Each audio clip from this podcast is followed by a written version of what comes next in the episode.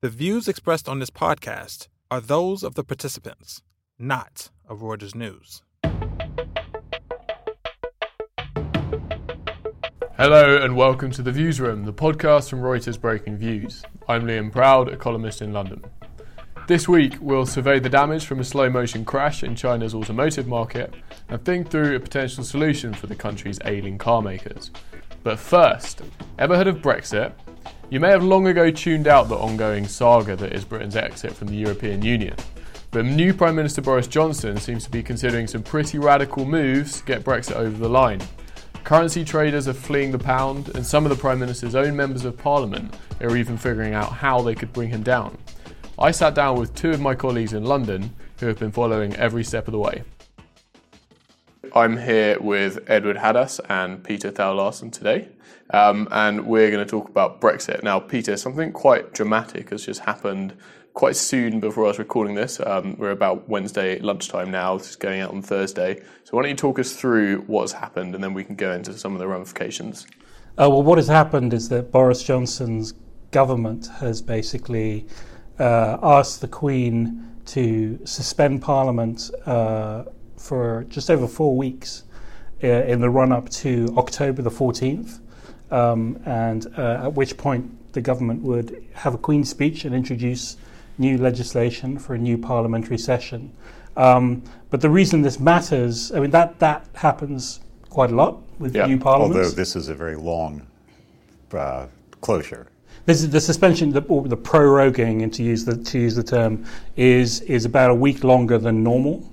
Yep. Um, and the reason it matters, of course, is because we're in a situation where we're basically two months away from uh, Britain leaving the European Union, uh, or the latest deadline for Britain leaving the European Union.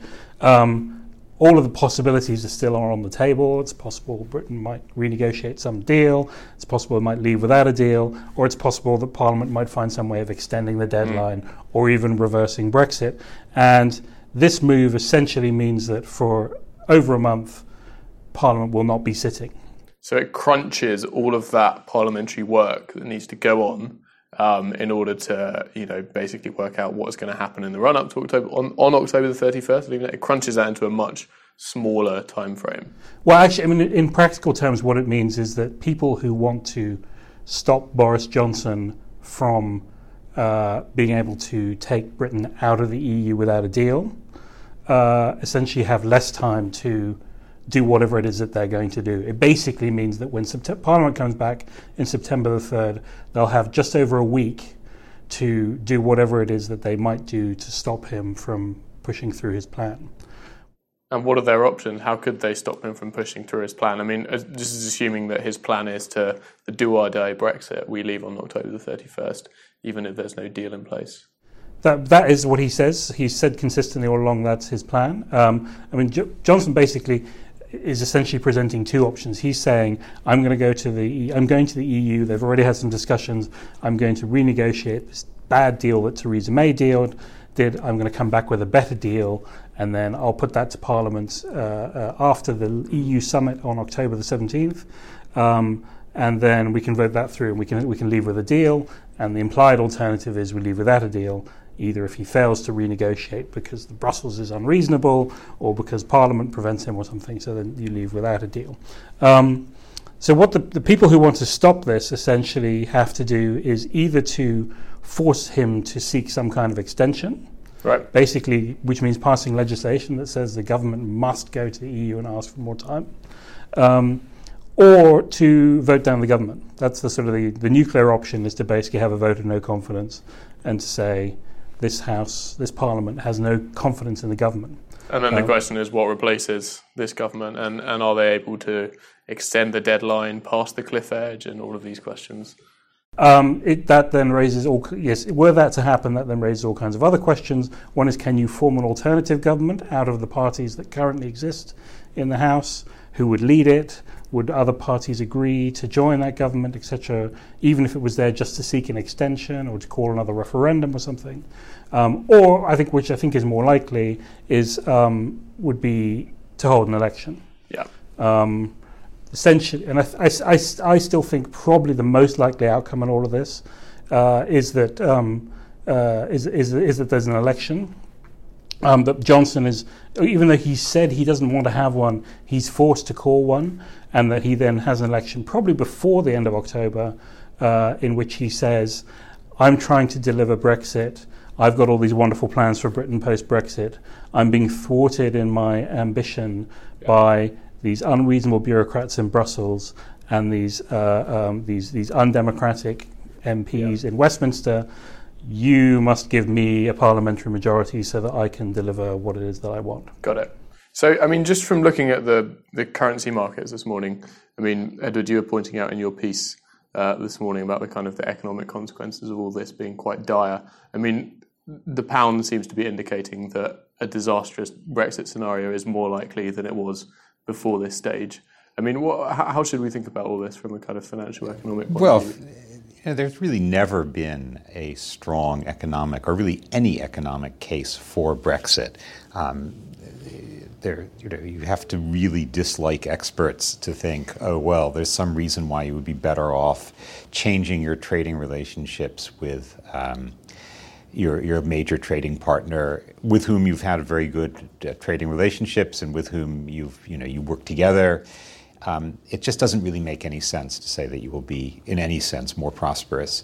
If you are to regain the lost prosperity, it will take years, probably decades, and even that's very unlikely. So the, the currency market has been con- completely consistent. And, you know, I'm mm. praising the currency market isn't one of my favorite things, but actually they've been very, very straight about this. The worse the Brexit deal, the um, the lower the pound goes. It's yeah. a very straight vote of no confidence. Yeah, if this. you look at the graph since you know when it seemed likely that Boris Johnson would come into power, it's a kind of slow meltdown of the pound, basically. And then today, a kind well, of actually, actually from the moment when he wrote his famous editorial right. coming out in support of the Leave campaign, that was you know people read that correctly, I think, as as a sign that Leave was more likely, yeah. and, the, and the pound weakened on that. It was Boris what swung it. Yeah. So the economics is pretty dire. I mean, what what would what would be the way to rescue ourselves from well, this? you know, what people have said for a long time um, in the political commentators and parliamentarians, and certainly Boris Johnson, is that it's not realistic to revoke Article 50. That is to say, we're just going to stay into in um, mm. the European Union. So just just to clarify for our listeners, that revoke Article 50 is we're calling the whole thing off. Yeah, and so Article 50 is the two-year. Yeah well now two and a bit year process in, under which you are supposed to have, are supposed to be leaving the EU, and, and, and you can legally withdraw that notification unilaterally Without um, well, the permission of anyone in Europe, you can right. just say up to 11:59 p.m. on the date right. before the extension. But this has been basically ruled out of the political mainstream ever since um, it, Article 50. This article was enacted under um, the, the, former Prime Minister Theresa May. Um, my point is, uh, my, my argument is that actually that's the most realistic thing to do because all the other claims about Brexit are so unrealistic, no, with or without a deal, and especially without a deal, that um, if you don't uh, if you don't revoke Article 50, you make the country mm. more angry, um, less unified, and get very few advantages of the sort that the people supporting Brexit believe they're going to get. So it seems to me the right thing to do is to revoke Article 50, and not just because I'm some kind of pro European maniac, but because um, if you think about the good of the country in any dimension, even if you don't like the EU, um, that this is actually the least bad way forward. So not a second referendum. That's not what, what you'd throw. Your, your well, I, a second referendum that comes up with, as I might say, the right answer is fine, except it just increases the division because the people who want to leave will say this referendum was unfair. That's unfair. There's a level of bitterness about the Remain um, group um, that is not going to be assuaged by the, the you lose a referendum by 54 to 46 or whatever. Yeah. Um, just as the people who wish to stay are not really persuaded by a referendum that was lost 52 48. I mean, I agree with Edward that, that basically there are no good options at the moment. Like, whatever happens, it's bad and it's divisive. And, right. um, and I also agree that sort of economically, geopolitically, the best thing to do is to stay in the EU. The question is how you get there. Um, I think revoking Article 50 without any other kind of democratic exercise. Democratic event. Yeah, Philip would, would be. Um, I just, I, I, th- I think it's. I mean, it's clearly it's legally possible. There's nothing to stop Parliament from making that decision. Um, but I think it would be it would be it would be very difficult to, to, to do when you if you're basically countering the result of a referendum without another referendum. I think you need a referendum to cancel out the other referendum. The other practical issue is just those is that in, in order to revoke Article 50, you need someone to actually propose that legislation. Yeah. And that kind of has to be the government. If the government doesn't want to do it, then um, it's actually really hard to do. So, so what you think what you're describing would require some sort of vote of no confidence, creation of some new sort of temporary government, then passing a revocation of Article 50 unilaterally by that temporary government, and then having some sort of election or something afterwards, which could then, you know, allow everything with, to start perhaps again. with a promise that if you, we can recall Article 50 again and start this whole process if we have an election. Um, yeah, there is a technical yeah. issue there, yeah. which is the EU sort of says you can revoke Article 50, but, but you have to mean but it. But you have to really mean it. You yeah. can't sort of revoke it and then trigger it again the next day. Right. Um, so it gets a bit complicated. But we're in we're in the land of complicated, constitutional, unprecedented sort of situations. And you so you you don't think this because there's a lot of bluster, Peter, at the moment about saying that Boris Johnson's kind of you know plan A, if you like, would now be to have an election just after we've actually exited in a no deal scenario. You don't think that's likely, and that's a lot of people seem to think that's that's you know there's some reports this morning saying that's now his. This is so. So apparently, sort of uh, uh, senior sources at Number Ten are letting um, it be known that if there was a vote of no confidence, that they wouldn't allow a new government to be formed. Uh, they would run the clock down and then call an election for after October 31st. So we've already driven off the cliff, and yeah. then you have a vote after that Immediately point. afterwards. Um, which, I mean, may be legally, constitutionally possible, uh, although there's a lot of debate about that.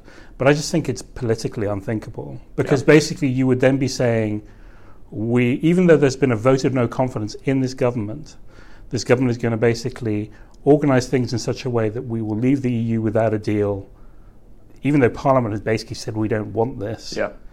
And the other thing you would then be saying is, is, is we're going to have an election in six weeks' time after we've left the EU without a deal. Uh, clearly, there will be no Parliament. There will be no, the Parliament will have will have been you know dissolved, yeah. so there will be no one to pass any emergency legislation or anything yeah. to prepare for a No Deal Brexit. Um, the civil service and everything will be in limbo, and you're then going to have an election campaign in that period, as everybody is realizes that we really are going off the cliff this time, yeah, and people start stockpiling food and medicines and kind of panicking, and the pound yeah. falls even further. I just think I can't see which political strategist would think it would be a good idea yeah. to have so, an election. So it's more likely the political strategist is thinking this is quite a nice bluff if we can make enough people believe this. I think, I mean, again, I think it all goes back to that vote of no confidence calculation. I suspect part of the calculation here is, is if you force people to make a decision in early September about whether or not to have a vote of no confidence, the conserv- and basically, in order for the vote of no confidence to succeed, a number of conservatives have to have to basically vote against the government, which is a major move, obviously, for, for, for a parliamentarian to vote against their own government. If they have to do that in a situation where, A, there's still the possibility there might be a deal in October, and B, the end result might be there's an election with no deal, you know, yep. and they, the, i.e., their sacrifice will f- have failed to have prevented no deal. Yep. So if you can cut, put that kind of doubt in their minds, that likely. might then prompt them to say, oh, well, maybe I'll hold on for now and hope to see whether I can do something later in October. Interesting. Thanks very much. Edward, any, any parting thoughts?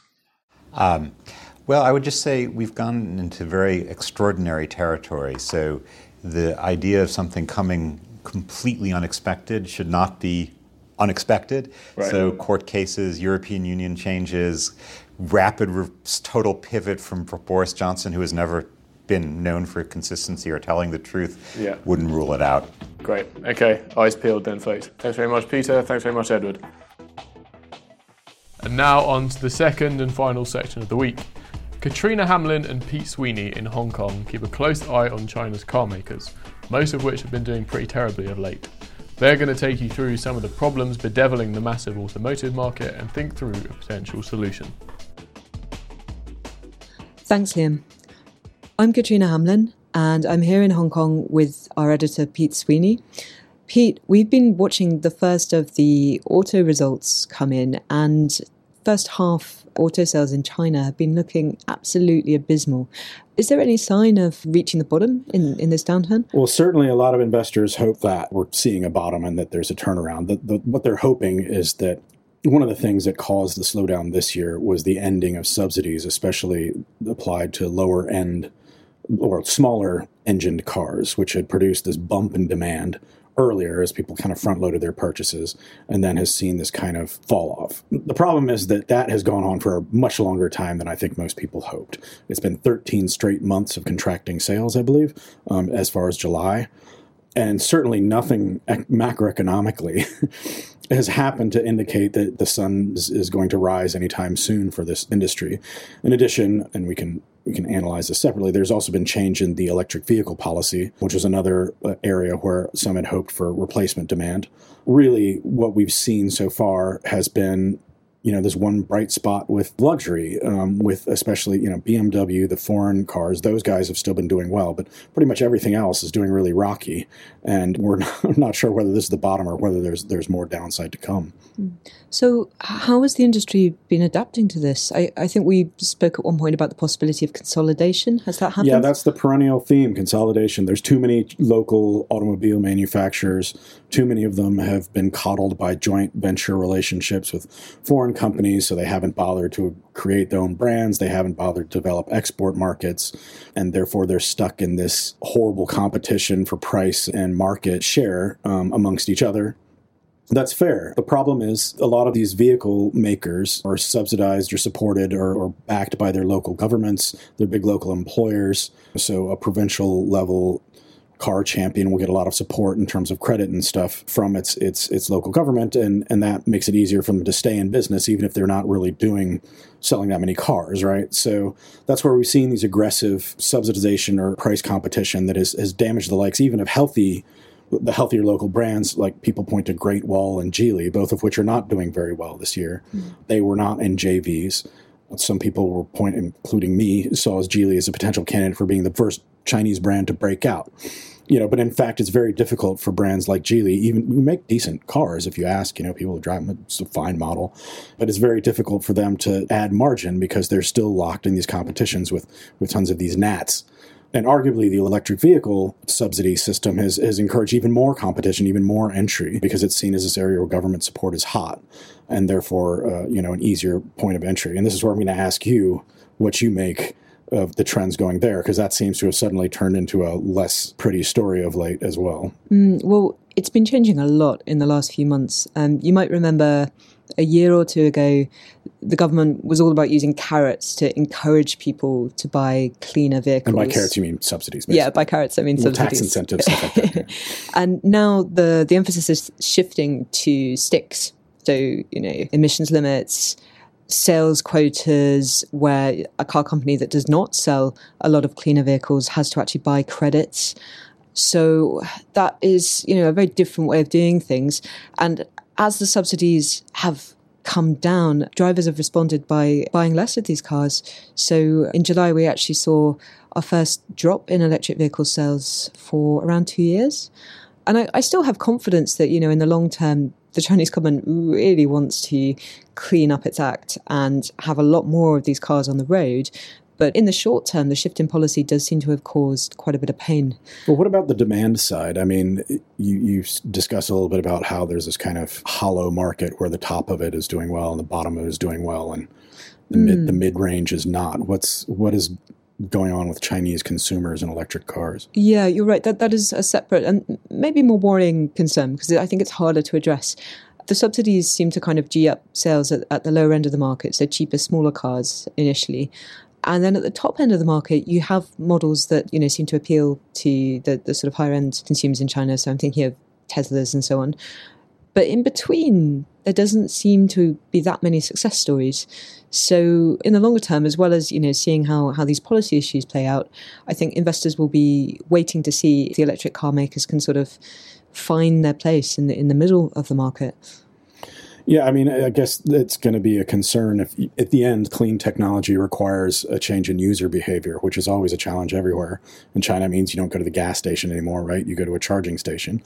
I mean, I go to like some of the first tier cities and I see some tons of charging stations, but obviously there are some people who seem to just prefer to stick with the old system but I mean, at least uh, they're still getting support from the government. Oh, absolutely. And on that particular issue, the government has put a lot of resources into into building out the, the infrastructure. And they need this. Right. It's, it's not just environmental cleanliness. I mean, keeping in mind, like if, if you charge a battery powered car from a coal station, you're not actually cleaning up the environment. But this is also an area where, where China wants to lead. I mean, they want to be cutting cutting edge. They want to build global brands here in a in a place where they they can leapfrog but I mean, like the conventional guys don't even have that. And what's even more worrisome for them, at least, is the rise in the used secondhand car market. You know, which is something that that is is relatively a new trend, right?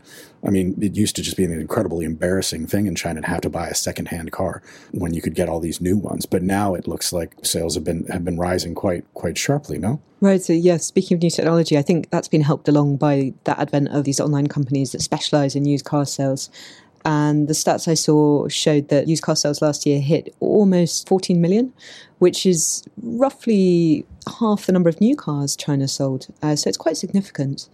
Yeah, and even if they export them, just the change in attitude is bad probably for the incumbent Chinese makers. I mean, considering that one can get a used BMW or Audi for the same price as like a new Chinese brand car, I mean, I think that's even bigger problem. Mm. Well, let me ask you. I mean, like, so what? What's your outlook? I mean, luxury brands, BMW, those guys still seem to be going okay. Everything else is bad. right. Well, I, I think neither you nor I feel ready to kind of call a, a, a bottom no, to, yeah. to this, this misery yet. But there is one bright spot that's sort of been remarkably stubborn, and that is the luxury segment. The results we've seen coming through so far have, have shown that sales continue to grow for the likes of sort of BMW, Mercedes, Audi, even when their peers have been really suffering. So that's sort of the one little hint of brightness we've seen. But I think both of us are going to be watching very closely as the last of the results come out to see if that holds up or not. Well, I guess we'll see, and we'll we'll let you guys know. Thanks, Pete. That's all this week. Thanks to all our guests, and thanks especially to the fantastic Mr. Freddie Joyner for producing this podcast. Please subscribe on iTunes, SoundCloud, or wherever else you get your podcasts for the Viewsroom Exchange, and other Reuters podcasts. And check us out every day at breakingviews.com, reuters.com, and on Twitter at breakingviews. Bye!